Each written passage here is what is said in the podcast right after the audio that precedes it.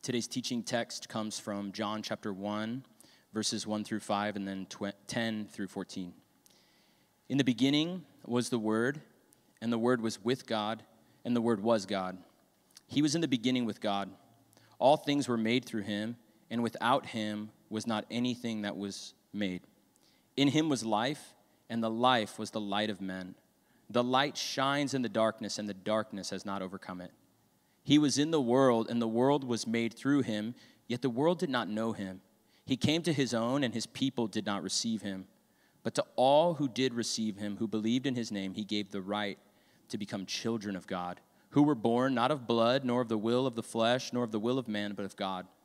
And the Word became flesh and dwelt among us, and we have seen his glory glory as of the only Son from the Father, full of grace and truth. This is the word of the Lord. Yes. Okay. Now, if I can clip it back on. So, we had lockers next to each other, you know, all the things. And back in middle school at the time, we used to have these monthly dances. I don't know if anybody had dances, whatever, right? Okay. So, picture this we get to the end of the school year. It's the last dance of the year, the last monthly school dance of the year.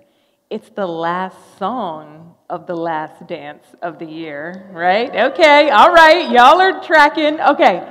And it's like, this is the moment, right? Like, it's like suddenly, I don't know, it's like the Red Sea parting. and the song Endless Love by Luther Vandross and Mariah Carey, two of the greatest vocalists of all time, in case you're not aware, it comes on. And I'm like, yes, okay. And so he asked me to dance. We assume the middle school dancing position, the classic, the quintessential, and we proceed to have the slowest slow dance ever on earth. I mean, I think we're moving like to endless love. Time stood still, truly. And um, if you're wondering maybe like what happened next in my story with Nick, um, I'm sorry to disappoint you, but the school year ended. We moved on to the same high school, but somehow my endless love did not continue on. and it just all disappeared and went into thin air. So now, when I think back on my 14 year old self, that multi year crush was a pretty big deal, right? Like, there were moments where I was like, could this be real love that I am feeling for Nick and his tore up Nikes? I mean, he just had no style whatsoever. Now, today, many years later, I've lived long enough and had enough experiences to know that love is so much more than what I experienced in eighth grade. But as I reflected on that story and on that time, side note, my husband and I ran into Nick in the Chicago airport like six years ago. He and his wife. It was awkward. Anyway, reflecting on that time, it has me thinking about how easily we can all kind of miss the mark when we think about what love truly is. And you all are in this Advent series. You started off talking about peace last week, and I am just very grateful that I get to talk about love today. But with love being this word that gets thrown around left and right and used in a ton of different ways, I, I really do think it's important that we spend some time today making sure we have the right picture of love according to God and His Word. In fact, I'm confident enough to jump out and say that understanding this concept of God's love is in fact, the most important thing we can do. And why do I say that? Well, because Jesus himself said that. He's the ultimate trump card, y'all. So it's him who said it. He says, if we, we see this account in Matthew 22, starting in verse 35, Jesus is being questioned by a group of religious leaders. And in verse 35, one of the leaders tested Jesus with a question. He says, Teacher, which is the greatest commandment in the law? Jesus replied, Love the Lord your God with all your heart and with all your soul and with all your mind. This is the first and greatest commandment. And the second is like it love your neighbor as yourself. All of the law and the prophets hang on these two commandments love love. How God loves us, how we love God, how we love others is critical to our understanding. Now, from the outset, I know it's tough to talk about love because we all have different experiences that we've walked in here with. So I first want to get us all on the same page when we talk about the word love. And then I want to spend some time looking at that passage that Russell already read for us this morning. Throughout history, society has defined love in a couple of different ways. First, there's storge, which means affection, and it's a beautiful thing. Uh, but if that is the totality of your definition of love, it will fail you. Like, I can remember uh, when my children, beautiful, beautiful children, were born. Uh, and when I first saw them, it was like this incredible experience. Uh, but any parent with children will tell you that at three o'clock in the morning, when that child is screaming or when they're having a tantrum about putting on the socks that are already on their feet or whatever the thing is, that affection often wanes. If you're going to be in a relationship, you're going to need way more than affection. Affection is what I felt for Nick as a 14 year old, but that kind of affection, that kind of love is not all there is. Because the fact is, just like with Nick, that affection was here one day and gone the next. Sometimes affection is even here one minute and gone the very next. There's no way affection alone can carry us through the difficult seasons of life. We need something bigger. The next kind of love we've seen throughout history is phileo, which is friendship love. Um, this is brotherly love, and we can even find it referenced in Scripture. C.S. Lewis wrote in his book, The Four Loves, that to the ancients, friendship seemed the happiest and most fully human of all loves. And phileo really it occurs from bonding over similar interests, right? When we have commonality. So while lovers are both preoccupied with each other, friends are preoccupied with the same things. When I think about my group chats with my closest girlfriends, we're sending out the new album from the artist that we all love, or we're sending out a podcast episode about the thing that we're interested in. Now, of course, friends care for one another in other ways, but it's similar interests that tie them together. And honestly, when I think about one of the things that can often rob us, people in from deep, meaningful relationships in church, it's that we sometimes say, I can't build a relationship with that person because we have nothing in common. Um, and what they're really saying is that, like, I'm not really interested in serving the other, in building with the other, in thinking about the other. I need to find myself in them in order to love them. So, the last kind of love that's very common is eros, and this means romance. This is um, what I feel for my husband when he does the dishes. Um, no, but seriously, I think I do feel that when he does the dishes. But seriously, when I think we think about Hollywood and the images that we get, you know, our experience of love is also often painted as this explosive infatuation with another person. But if our pursuit is romance all the time, we're going to be sorely disappointed. I mean, because who can maintain something like that? Who can maintain that kind of energy through all the highs and lows of life? I've met with in the course of working in ministry for the past seven years a lot of couples who might say, We're just not in love anymore. And what they're actually saying is, We just don't have romance anymore, which is a completely different thing, as if romance should have been the goal the whole time. Um, my husband and I, we have this unique love story in that both of us were married in our 20s and actually widowed in our 20s as well before we met years later.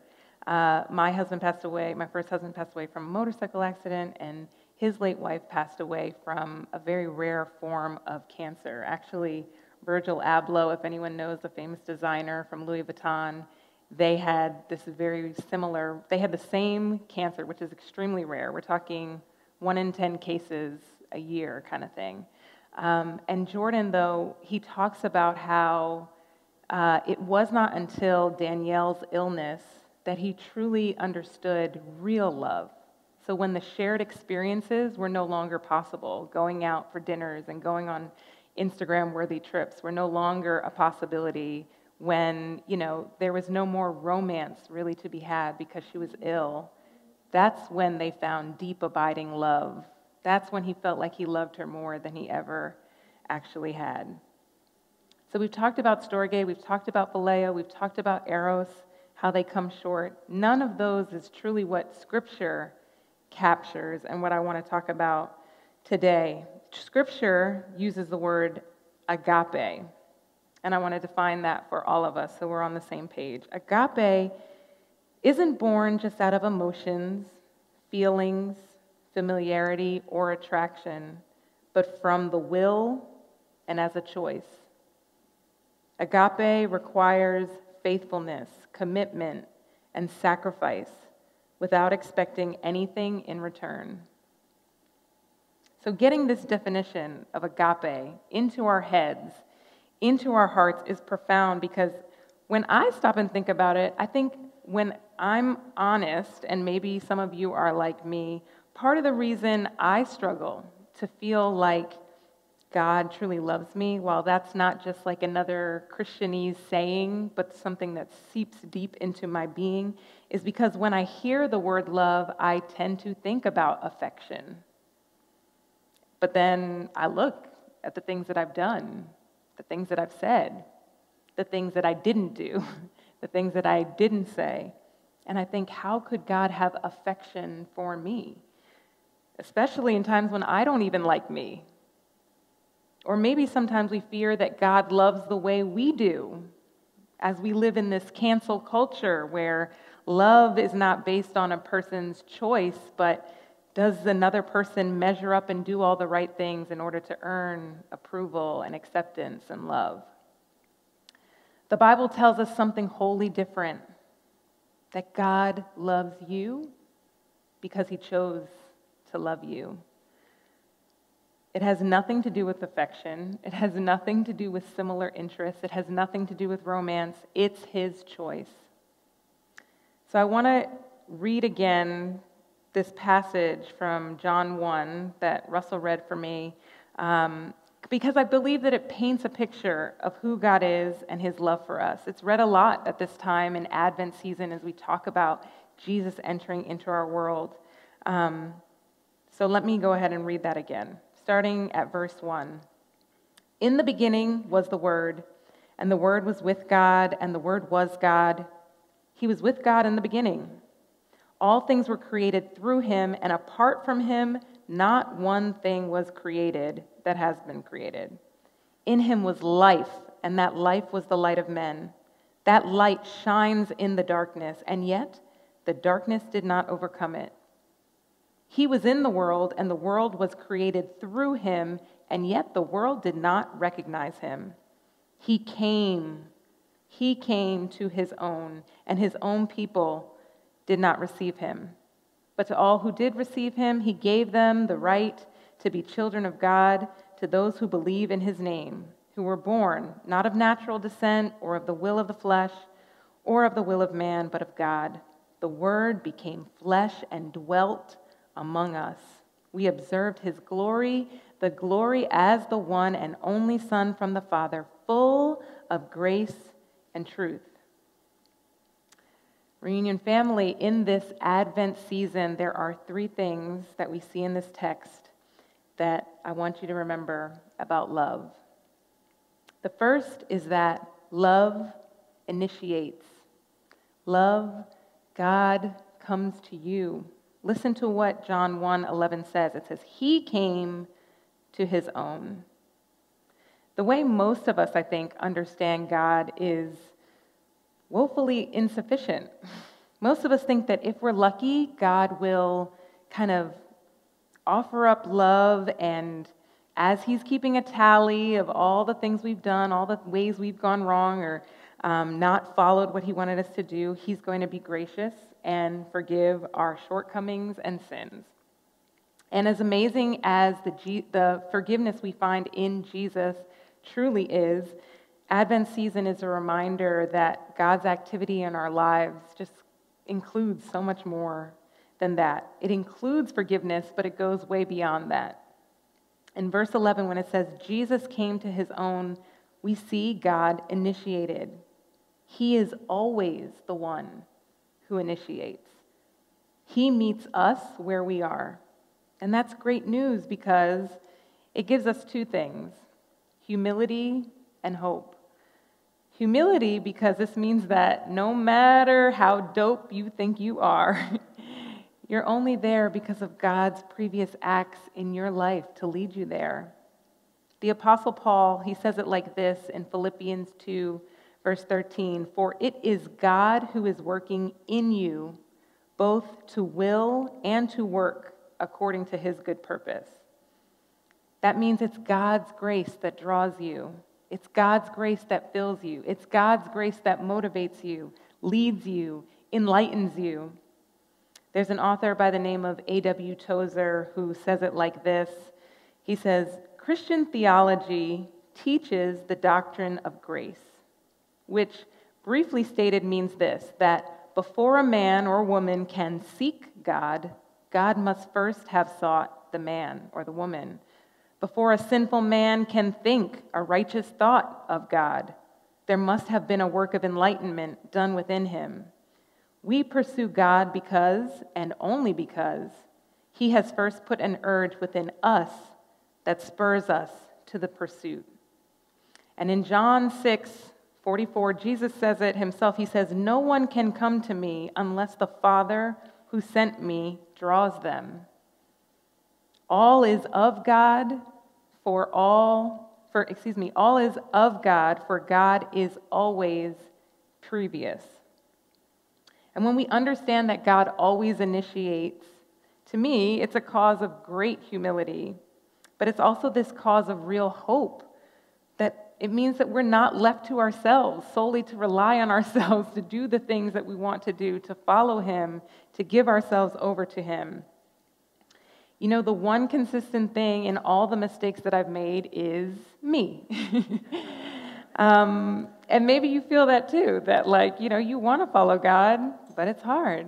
It's not as easy as, as much as we'd like reading the next best self help book. It's not as easy as just mustering up more discipline or getting more grit. We need a Savior. We need a light that the darkness cannot overcome. There's this Danish theologian and philosopher who I'm going to butcher his name. His name is Soren Kierkegaard. There we go. Thank you. Kierkegaard. And um, we don't use that name in Harlem a lot. Anyway, um, he did, Danish as he is, he did um, write something recently, or I read it recently, something he wrote a long time ago that has been sticking with me a lot. And he says this to this effect. He says, You have loved us first, O God, alas. We speak of it in terms of history as if you loved us first but a single time, rather than that without ceasing, you have loved us first many times and every day of our whole life through. When we wake up in the morning and turn our soul toward you, God, you are there first. You have loved us first. If I rise at dawn and at the same second turn my soul toward you in prayer, you are there ahead of me. Whew. You have loved me first. When I withdraw from the distractions of the day and turn my soul toward you, you are there first and thus forever.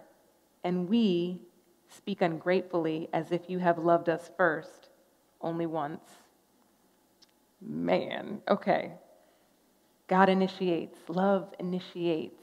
He has chosen to love you, and He has chosen to come to you. The next thing we see in John 1 about love is that love is costly. Um, last week, last weekend, I was awakened at like 5 in the morning to the noise of ear piercing screams coming from outside my bedroom window. And, you know, in New York City, you sometimes have to kind of discern is that like a fun scream? Is that a bad scream? What's happening? Um, and so, in the midst of my sleepy confusion, I kind of make my way out of bed and I look out the window, and I do, in fact, see that this is a bad scream that one of my neighbors, a woman, um, is on the phone with 911 along with the security guard who had been on detail that night in our building. And I guess apparently she had tried to park her car, and a man had tried to attack her and rob her. And so thankfully, he ran away because she fought back.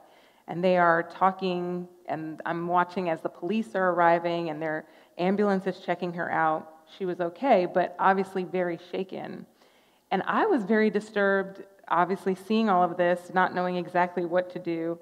Um, but it also reminded me of this documentary that I watched last year on HBO. Uh, it's called The Witness, and it's a story from 1964 in Kew Gardens when a 28 year old woman named Kitty Genovese was heading home to her apartment and she was assaulted on the street um, before she made it into her building. And she cried out, Help, help, help me. You know, he's attacking me, he's stabbing me.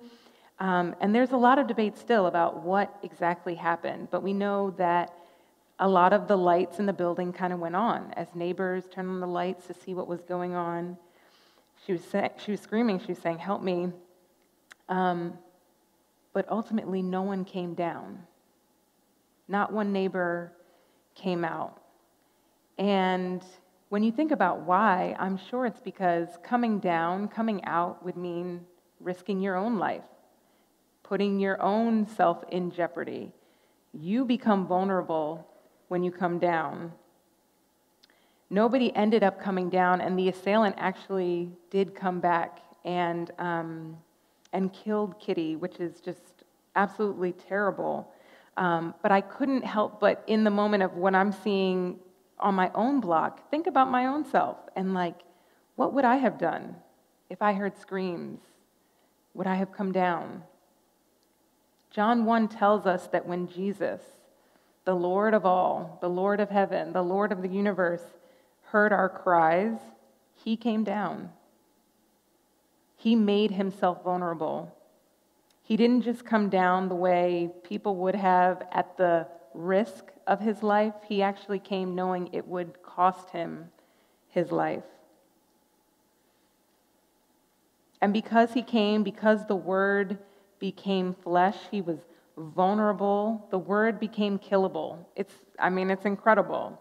And this is why Paul says in Romans 5 God proves his own love for us in that while we were still sinners, Christ died for us. Love, love costs. The final thing I want to highlight from John 1 is that love seeks to understand. By stepping into the human experience, Jesus knew and knows everything his people feel. Have you ever mustered up the courage, maybe, to share something really vulnerable with somebody? Um, maybe it's something from your past, maybe it's something you're struggling with, um, and you were kind of met with a cold response. Maybe you didn't like get the wow, that's hard that you were looking for. Or maybe you got the quick Christianese response that was like, well, you know, God is good all the time, and He'll never give you more than you can bear. You know, that's tough. That's tough. At our core, I think we all want to be known and understood. At our core, so much of our darkest moments are the times when we feel like we're the only person experiencing whatever it is that we're going through the disappointments, the anger, the pain, the unmet expectations. So, to me, one of the most fascinating implications of Jesus coming to earth is there in verse 14 when it says that he dwelt with us. He lived with us. he became flesh and thus became familiar with every single thing we feel. He understands you because he's been where you've been. He knows everything about you. You know, at Christmas time, we often read Isaiah 9 6, where among many names, Jesus is called Wonderful Counselor. And if you really think about it, like the best counselors are those who've been through something and they've come out on the other end. And then they talk to people who are going through a similar thing, and those counselors, they just they understand, they empathize. Jesus is that wonderful counselor because the word became flesh and dwelled among us. There's this um, memoir called When Breath Becomes Air. I don't know if anybody's ever heard of it, but it's by a guy named Paul Kalanithi, who was a neurosurgeon. And he spends the first part of his book kind of talking about his process of going through med school, of seeing patients, of diagnosing different issues. And then at a certain point, he himself was diagnosed with stage four lung cancer. And so then he goes from being physician to being patient. He goes from calling on patients and giving them answers to being the patient sitting there feeling some kind of way when a doctor doesn't have a certain kind of bed, bedside manner, feeling some kind of way when his questions go unanswered. Um, he was the patient on the table. When John 1 tells us Jesus became flesh and dwelt among us, it's telling us something that no other religion can say. No other religion dares to say that God, who created the universe, has been on the table hunger, loneliness, grief, rejection, betrayal, torture, injustice. He has experienced it all. So, what does that mean? That means, have you been betrayed? He has too. Have you been lied to? He has too. Are you broke? He was too. Are you facing death? So did he. There's so much that we experience in this world, and Jesus, He understands it all. He even understands that feeling that you might have had where you prayed with all your might for God to move, and it feels like God denied the answer to the prayer. He sat on the cross and said, My God, my God, why have you forsaken me? He understands. So, the implications of all this is that, again, I want to reiterate God, God initiates, love initiates, that love is costly, and, and that love seeks to understand.